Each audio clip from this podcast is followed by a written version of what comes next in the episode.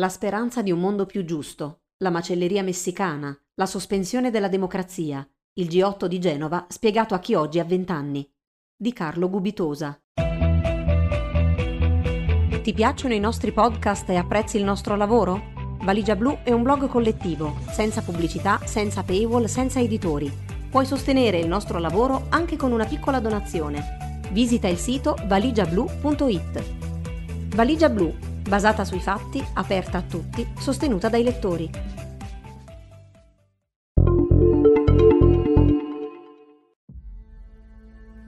Nel 2001 il Movimento dei Movimenti, oltre 300.000 persone da ogni parte del mondo, la più grande manifestazione per la giustizia globale, si presenta a Genova per protestare contro i grandi della terra, per contestare i loro poteri e le loro politiche.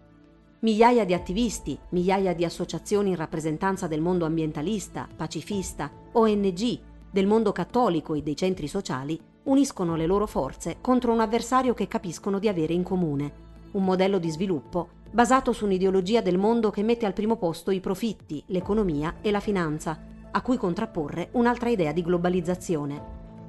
Clima, migrazioni, la tassazione sulle transazioni finanziarie, la marcia mondiale delle donne, il diritto alla salute e i brevetti sui farmaci, l'acqua pubblica, agricoltura e sovranità alimentare, pace e disarmo. Sono solo alcune delle tematiche che si riveleranno profetiche al centro delle riflessioni e proposte del movimento che voleva cambiare il mondo. Quel movimento a Genova fu brutalmente schiacciato da una violenza cieca e feroce da parte delle forze dell'ordine. Il corteo pacifico di cittadini e cittadine venne più volte caricato senza ragioni e senza pietà, mentre la macchina repressiva si dimostrava incapace di comprendere, contenere e intercettare le violenze dei cosiddetti black bloc. Durante i disordini del 20 luglio, in piazza Alimonda viene ucciso Carlo Giuliani, raggiunto da un colpo sparato dal carabiniere Mario Placanica. Il processo per la sua morte sarà archiviato. Placanica avrebbe agito per legittima difesa. Alle cariche incomprensibili contro cittadini inermi seguirono l'assalto alla scuola Diaz, un'operazione di macelleria messicana, secondo le parole di Michelangelo Fournier durante il processo nel 2007, ai tempi del G8 vicequestore e comandante del settimo nucleo sperimentale antisommossa del primo reparto mobile di Roma, che si rese responsabile della mattanza. Le torture e gli abusi nella caserma di Bolzaneto la più grave sospensione dei diritti democratici in Europa dopo la Seconda Guerra Mondiale, secondo le parole di Amnesty International. Con quella sospensione il nostro paese non ha mai fatto i conti davvero. Non lo hanno fatto le forze dell'ordine, non lo ha fatto la politica, che tra l'altro bocciò la proposta di creare una commissione parlamentare d'inchiesta per accertare le responsabilità istituzionali nei fatti del G8. Anche per questo è fondamentale mantenere viva la memoria di quel buco nero della democrazia, continuare a denunciare e a pretendere una riflessione sulle criticità sistemiche a partire dalla cultura delle forze dell'ordine e della loro affidabilità democratica. È di questi giorni la pubblicazione dei video dei pestaggi selvaggi ai danni di detenuti inermi nel carcere di Santa Maria Capuavetere, degli abusi, del tentativo di falsificare le prove e del senso di impunità. Oggi come allora sappiamo che tutto questo non è il frutto di poche mele marce, Ecco perché ancora oggi è necessario raccontare cos'è stato il G8 di Genova a chi oggi ha 20 anni. Il Genoa Social Forum. Dal 14 al 22 luglio 2001, 300.000 persone impegnate per costruire un mondo migliore si incontrano a Genova, su iniziativa del Genoa Social Forum, una rete internazionale di 1187 organizzazioni che sottoscrivono un patto di lavoro con proposte sociali, politiche ed economiche alternative alle ricette di otto capi di Stato e di governo riuniti nel vertice del gruppo degli otto, G8, che orienta la politica mondiale in base all'agenda dei paesi più ricchi e influenti. I temi trattati durante il Public Forum, organizzato nei giorni precedenti all'incontro del G8, riguardano la pace, l'ambiente, lo sviluppo sostenibile, l'economia di giustizia. Lo stereotipo dei no global. Questa complessa e articolata rete di organizzazioni per il progresso umano, la giustizia sociale e la tutela ambientale, chiamata Movimento dei Movimenti o Movimento Altermondialista dallo slogan Un altro mondo è possibile, è stata rappresentata sui mezzi di informazione come un movimento no global che si opponeva alla globalizzazione, mentre in realtà chiedeva la globalizzazione dei diritti umani, del benessere e del progresso che garantiscono soltanto una piccola parte della popolazione mondiale. L'escalation di violenza parte sui media. Una classe politica lontana dai cittadini e un'informazione troppo vicina al potere politico hanno distorto, manipolato e criminalizzato i principi legittimi di questo movimento, descritto come una pericolosa rete di estremisti. I servizi segreti hanno fatto circolare informazioni false che hanno messo in allarme l'opinione pubblica. La stampa ha recepito queste informazioni acriticamente e senza verifiche. La politica ha preso atto di quello che ha certificato la stampa e ha agito di conseguenza, trasformando la città di Genova in un fortino blindato e la gestione civile dell'ordine pubblico di una manifestazione nella gestione militare di uno scontro con i manifestanti. La militarizzazione della città. A due giorni dall'inizio degli eventi di piazza, dalla Questura di Genova parte un'ordinanza di servizio che orienta la gestione dell'ordine pubblico in occasione del vertice genovese. In questo documento, ripreso e amplificato dai mezzi di informazione, si descrivono anche le possibili modalità di attacco da parte dei manifestanti, descritte nelle informative dei nostri servizi segreti. Lancio di palloncini con sangue umano potenzialmente infetto, lancio di frutta con lamette di rasoio all'interno, uso di palloncini ricoperti di carta stagnola per disturbare gli strumenti di volo, utilizzo di deltaplani per sorvolare la zona rossa del vertice, dove i normali cittadini non possono accedere per motivi di sicurezza. Mentre la politica, i media e le forze di polizia ragionano su queste bufale conclamate come se fossero vere, il clima di tensione a Genova sale rapidamente in una città blindata, dove chi vive in zona rossa non può ricevere a casa amici che abitano all'esterno e può passare i varchi solo esibendo un apposito pass. Gli eventi di piazza. Dopo lo svolgimento tranquillo e pacifico dei dibattiti del Public Forum, la manifestazione prevede tre eventi di piazza. Il primo è il corteo dei migranti di giovedì 19 luglio, che si svolge pacificamente e senza scontri, per riconoscere dignità e diritti a chi cerca speranza, lavoro e futuro nel nostro paese. Venerdì 20 luglio vengono organizzate varie piazze tematiche a ridosso dei varchi di accesso alla zona rossa, per circondare i luoghi del potere con iniziative simboliche di protesta, organizzate per gruppi di affinità. I media attivisti raccontano la protesta dal Media Center, allestito nella scuola Pascoli davanti alla Diaz. Le associazioni non violente organizzano un blocco di uno dei varchi di accesso con un sit-in. I movimenti antagonisti vogliono varcare simbolicamente il limite della zona rossa, sfidando i manganelli e i lacrimogeni con protezioni di gomma piuma, per mostrare che il potere non può escludere i cittadini dalle decisioni. In quel contesto militarizzato, gli unici che riescono ad attraversare la zona rossa sono gli anarcociclisti del gruppo BCG8, partiti da Lecco domenica 15 luglio, che mercoledì 18 entrano a Genova attraverso una sopraelevata che da San Pier d'Arena porta al quartiere Foce. Il 20 luglio, invece, il corteo dei disobbedienti che attraversa Via Tolemaide viene respinto quando era ancora in un tratto autorizzato, usando mezzi blindati e una inaspettata quantità di lacrimogeni, intrappolando migliaia di persone in un tratto di strada senza via di fuga praticabili, stretto tra un ponte ferroviario e anguste viuzze laterali. Dei blocchi non violenti, invece, resta notizia soltanto per le manganellate, le cariche gratuite e i fitti lanci di lacrimogeni, che hanno travolto in quelle ore anche i gruppi più pacifici, di cui esiste una sterminata documentazione videofotografica, a partire dalla brutale carica in piazza Manin, subita dagli attivisti della rete Lilliput, che raccoglie le organizzazioni dell'area ecopacifista. Il corteo dei disobbedienti. I manifestanti del corteo dei disobbedienti che volevano mettere piede in zona rossa per lanciare un messaggio politico non si aspettavano una repressione militare violenta e sistematica, né avevano organizzato un assalto a Palazzo Ducale.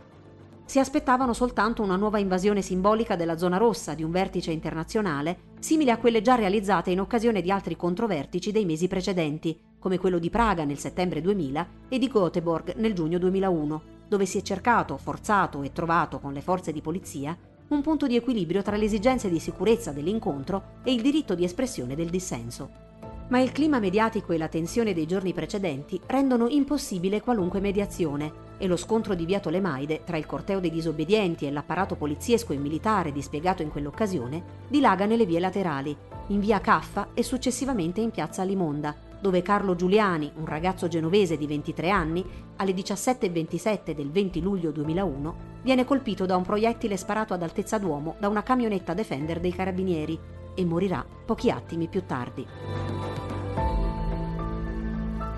L'omicidio di Piazza Limonda. La paternità di quel colpo viene rivendicata da Mario Placanica, carabiniere di leva che all'epoca di quei fatti aveva appena 21 anni, che a caldo dichiara di aver sparato alla cieca, senza vedere chi o cosa avesse davanti, e successivamente cambierà a più riprese la sua ricostruzione di quei momenti. Placanica verrà congedato dall'arma dei carabinieri per infermità dipendente da causa di servizio e le ultime notizie che abbiamo di lui lo descrivono come impiegato del catasto di Catanzaro. Questo omicidio sarà archiviato con una frettolosa ordinanza, in cui si negano le leggi della fisica. Si stabilisce che la luce viaggia veloce quanto il suono e che quindi è normale sentire il suono di uno sparo nello stesso fotogramma in cui si vede lo sparo che rimbalza su un calcinaccio. Si stabilisce che quel calcinaccio, mentre si sgretola, riesce comunque a deviare un proiettile, nonostante le foto mostrino chiaramente che la pistola era puntata ad altezza d'uomo e non ad altezza calcinaccio. Un'archiviazione annunciata la sera stessa dell'omicidio Giuliani dal vicepresidente del Consiglio dell'epoca Gianfranco Fini, che nel salotto televisivo di Bruno Vespa è stato il primo a parlare di legittima difesa, mentre il nome del ragazzo ucciso in piazza Limonda veniva reso pubblico in quella diretta televisiva del 20 luglio 2001 attorno alle 22.30, prima ancora che la famiglia fosse informata del tragico destino di Carlo. La verità negata. La verità giudiziaria negata dall'archiviazione delle indagini su questo omicidio è stata ricostruita dalla famiglia Giuliani con un paziente e metodico lavoro di raccolta della verità storica, per come è emersa dalle foto, dai filmati, dai reperti e dagli elementi acquisiti agli atti. Grazie a questo lavoro, liberamente consultabile sul sito carlogiuliani.it, possiamo affermare che la pistola era puntata già prima che Giuliani toccasse l'estintore ed era puntata ad altezza d'uomo, in mezzo al mucchio di manifestanti, che la camionetta non era isolata perché un nutrito gruppo di carabinieri si trovava a pochi metri di distanza, che la distanza tra l'estintore e la camionetta era di 4 metri, che qualcuno ha infierito con una pietra sul corpo di Carlo Giuliani dopo che era stato raggiunto dal proiettile, che la pietra fotografata prima pulita e poi sporca di sangue ha procurato una profonda ferita sulla fronte di Giuliani, in un punto dove il suo passamontagna era invece intatto che il fotografo Eligio Paoni, presente sulla scena dell'omicidio, è stato picchiato in due tempi dai carabinieri presenti sul posto e che i suoi rullini sono andati distrutti, che subito dopo lo sparo le telecamere di Tony Capuozzo hanno inquadrato il vicequestore Adriano Lauro mentre gridava l'hai ucciso tu con il tuo sasso a uno dei manifestanti ancora presenti in piazza Limonda, che una taglierina verde è stata maldestramente infilata tra il costume da bagno e i pantaloni della tuta di Carlo Giuliani quando era già a terra e questa taglierina non è stata mai menzionata nelle indagini che hanno portato all'archiviazione del caso per legittima difesa, nonostante fosse un elemento probatorio rilevante. Detto in altre parole, sappiamo per certo e possiamo dimostrarlo con foto e filmati che in piazza Limonda le forze di polizia hanno infierito sul corpo di un ragazzo in fin di vita o già morto, hanno picchiato, minacciato e zittito chi aveva raccolto la documentazione fotografica di quella morte e hanno commesso una lunga serie di reati per inquinare con azioni illegali la scena di un omicidio, costruendo a caldo e a favore di telecamera una versione dei fatti diversa da quello che era effettivamente avvenuto in quella piazza. E questo in un paese civile dovrebbe essere sufficiente per garantire un'indagine e un processo, purtroppo negati alla famiglia Giuliani. Ma nel loro maldestro tentativo di manipolazione, i depistatori in divisa non avevano fatto i conti con la stagione del mediattivismo nel 2001 non c'erano ancora smartphone collegati a internet, ma c'erano comunque macchine fotografiche e telecamere, digitali e non, che hanno penetrato un muro di silenzio e di manipolazioni che altrimenti sarebbe stato difficile da penetrare, risultando fondamentali per documentare quello che è accaduto in piazza Limonda e la costruzione di false prove a carico dei manifestanti nella scuola Diaz. Le violenze di strada. Il 20 luglio, prima e dopo la tragedia di Piazza Limonda, centinaia di persone sono state ferite dalla violenza cieca delle forze di polizia durante gli scontri di piazza. Ci sono stati feriti anche tra gli avvocati di strada che offrivano assistenza legale ai manifestanti e gli infermieri del servizio sanitario organizzato dal Genoa Social Forum che hanno stimato il numero dei feriti attorno alle 1000-1200 persone, con uno spiegamento di forze pari a 10.900 operatori delle forze di polizia tra poliziotti, finanzieri e carabinieri. il Black Bloc. In mezzo ai poliziotti che agiscono in nome dello Stato e ai manifestanti che riempiono le piazze riconoscendosi nel programma del Genoa Social Forum, ci sono i Black Bloc, il blocco nero, l'anima più intransigente, antisistema e violenta della protesta. un'area culturalmente ispirata all'anarchismo, ma aspramente contestata dalla Federazione Anarchica Italiana, che si ribella contro lo strapotere delle multinazionali, delle elite finanziarie e degli organismi economici sovranazionali, come il Fondo Monetario Internazionale, la Banca Mondiale e l'Organizzazione Mondiale del Commercio, con un'etica della protesta che cerca di contrastare la violenza del sistema economico e politico sulle persone con una violenza tattica, diretto verso sportelli bancomat, auto di lusso e forze di polizia, senza escludere generici danneggiamenti alla proprietà o attacchi diretti verso operatori dell'informazione o chiunque si interponga tra loro e l'obiettivo delle loro azioni. Minoritari ma molto visibili, sfuggenti ma efficaci, più teatrali che sovversivi, ma comunque in grado di spaventare un sistema repressivo che ha bollato dei vandali politicizzati come terroristi di estrema sinistra.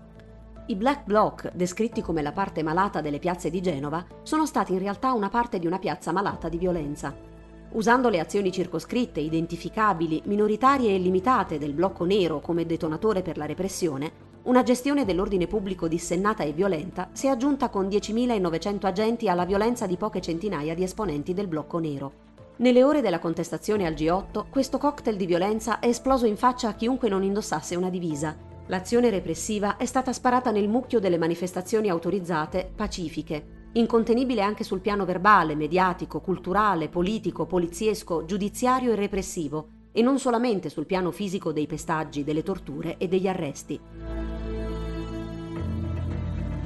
Il corteo internazionale. Con la morte di Carlo Giuliani nel cuore e molta apprensione per le notizie di abusi e violenze che viaggiavano con il passaparola, sabato 21 luglio 2001 300.000 persone si sono ugualmente date appuntamento a Genova per il corteo internazionale, che chiudeva il programma di iniziative del Genoa Social Forum, spinte dalla grande sete di cambiamento e progresso sociale che caratterizzava quegli anni. Eravamo nel pieno di una stagione di grande partecipazione e impegno politico, prima che gli attentati dell'11 settembre spingessero i governi verso una criminalizzazione del dissenso ancora più spinta, con una visione distorta della sicurezza, basata sulla rinuncia ai diritti civili e alle garanzie democratiche. Ma anche quel corteo internazionale è colpito da una gestione sconsiderata dell'ordine pubblico e viene spezzato in due. La testa del corteo viene lasciata libera di arrivare fino a fine percorso, con le forze dell'ordine convinte di aver isolato nella coda la parte violenta dei manifestanti. Il resto è caccia all'uomo, fuggi-fuggi, pioggia di lacrimogeni e manganellate, violenza cieca gratuita su gente semplice e comune, documentata in dettaglio da innumerevoli foto e filmati raccolti e archiviati dal servizio di supporto legale che ha assistito i manifestanti coinvolti nei processi del dopo Genova la macelleria messicana della scuola Diaz. La sera dello stesso giorno, per ragioni che possiamo solo ipotizzare, prova di forza, adrenalina da smaltire, vendetta tribale, repressione politica, resa dei conti, semplice voglia di menare le mani, pulsioni fascistoidi, legge del branco, una combinazione di tutto questo? Alcuni tra i più autorevoli e prestigiosi funzionari della Polizia di Stato dispongono una perquisizione all'interno della scuola Diaz, usata di giorno come luogo di formazione per le azioni di protesta e di notte come punto di appoggio per chi voleva dormirci dentro col proprio sacco a pelo. Le virgolette sono d'obbligo, perché quella perquisizione sarà definita come una macelleria messicana dagli stessi poliziotti che l'hanno realizzata. Un termine usato nella testimonianza resa durante il processo che ha fatto seguito a quei fatti, per sintetizzare con un'espressione efficace la violenza gratuita, abnorme e immotivata usata sugli occupanti di quella scuola, che ormai è un fatto storico, oggettivo e accertato, perfino da chi aveva provato a spacciare quella violenza come una legittima operazione di polizia. Le vittime.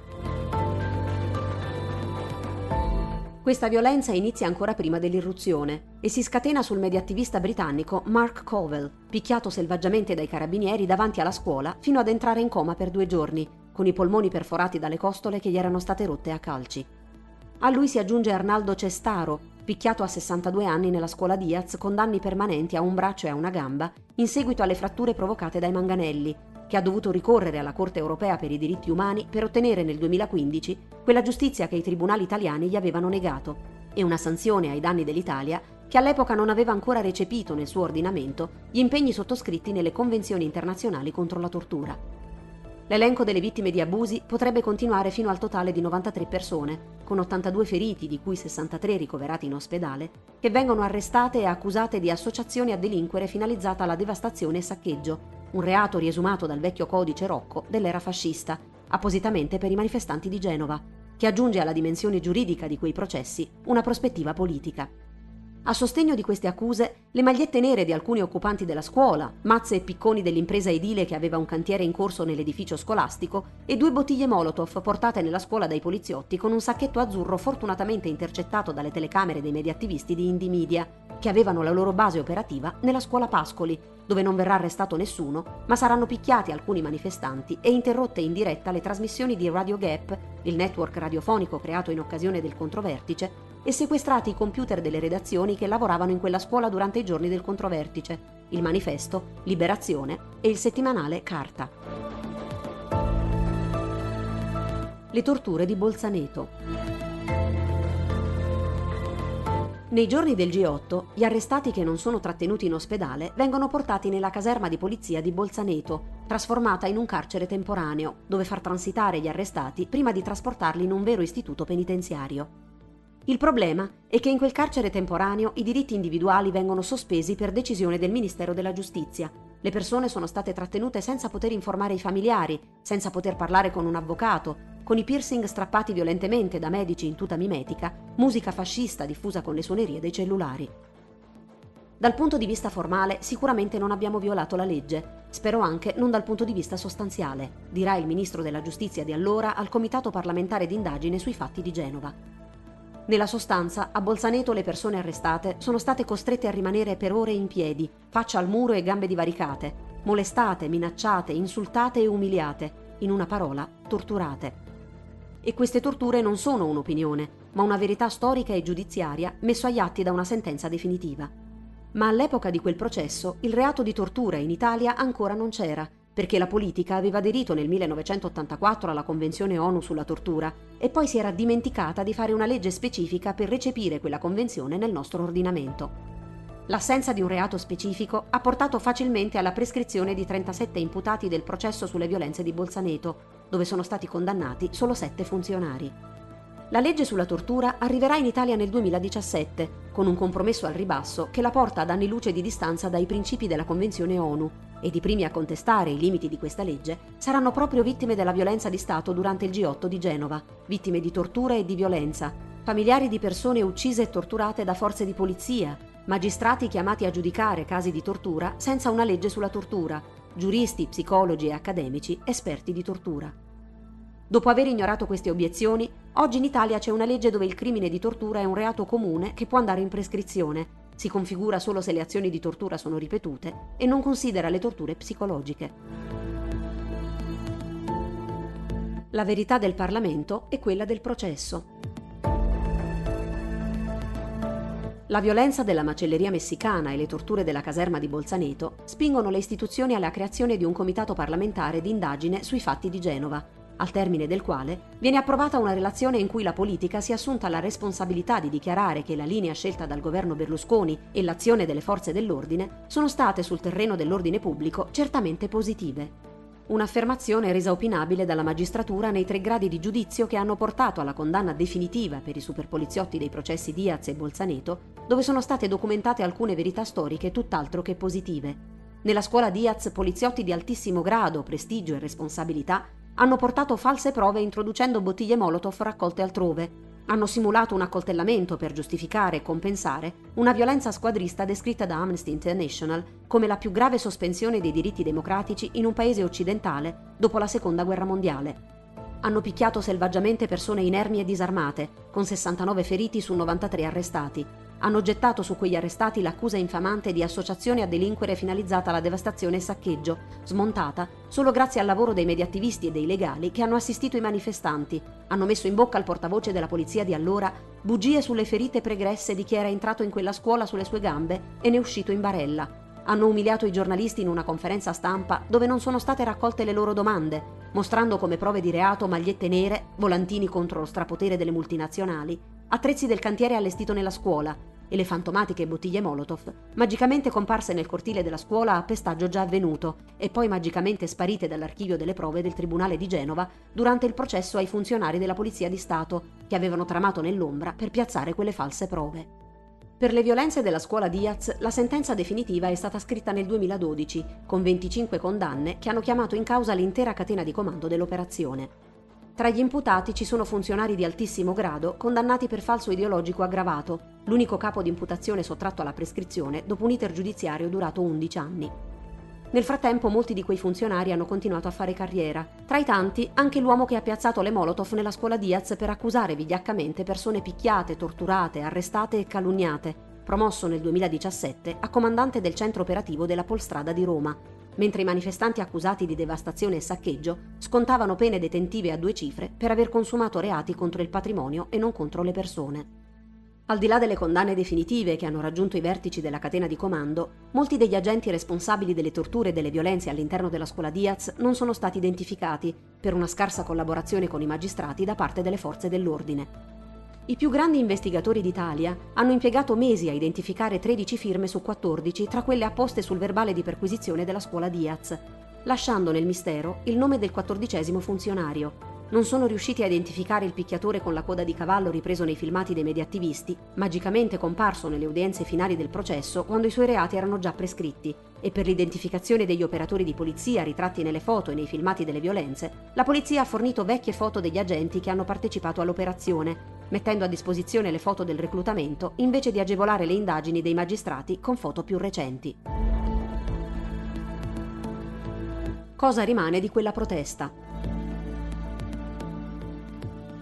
Le ragioni del movimento altermondialista sono valide oggi più di allora. C'è sempre più bisogno di una società che difenda la vita di tutti a prescindere dal passaporto, che favorisca lo sviluppo sostenibile con un'equa distribuzione delle risorse, che metta le persone prima del profitto e le famiglie prima delle aziende, che difenda i diritti dei lavoratori nati dalle lotte del Novecento, che tuteli l'ambiente come preziosa infrastruttura biologica indispensabile alla vita di tutto e tutti. Quelle ragioni sono state raccolte dai giovani di Friday for Future, dal volontariato internazionale, dalle ONG che salvano vite umane con le ambulanze del mare che qualcuno chiama taxi, da tutte le persone di buona volontà che ogni giorno si impegnano per costruire un mondo migliore a partire dal proprio quartiere. Se a Genova non c'eri o eri troppo giovane per ricordare e capire tutto quello che accadeva in quei giorni, seguendo i fili, i link e le tracce di questo promemoria, quelle ragioni potranno essere raccolte anche da te.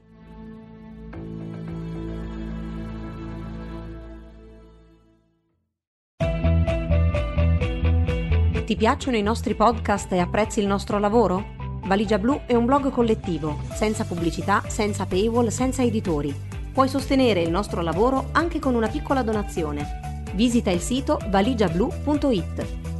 Valigia Blu, basata sui fatti, aperta a tutti, sostenuta dai lettori.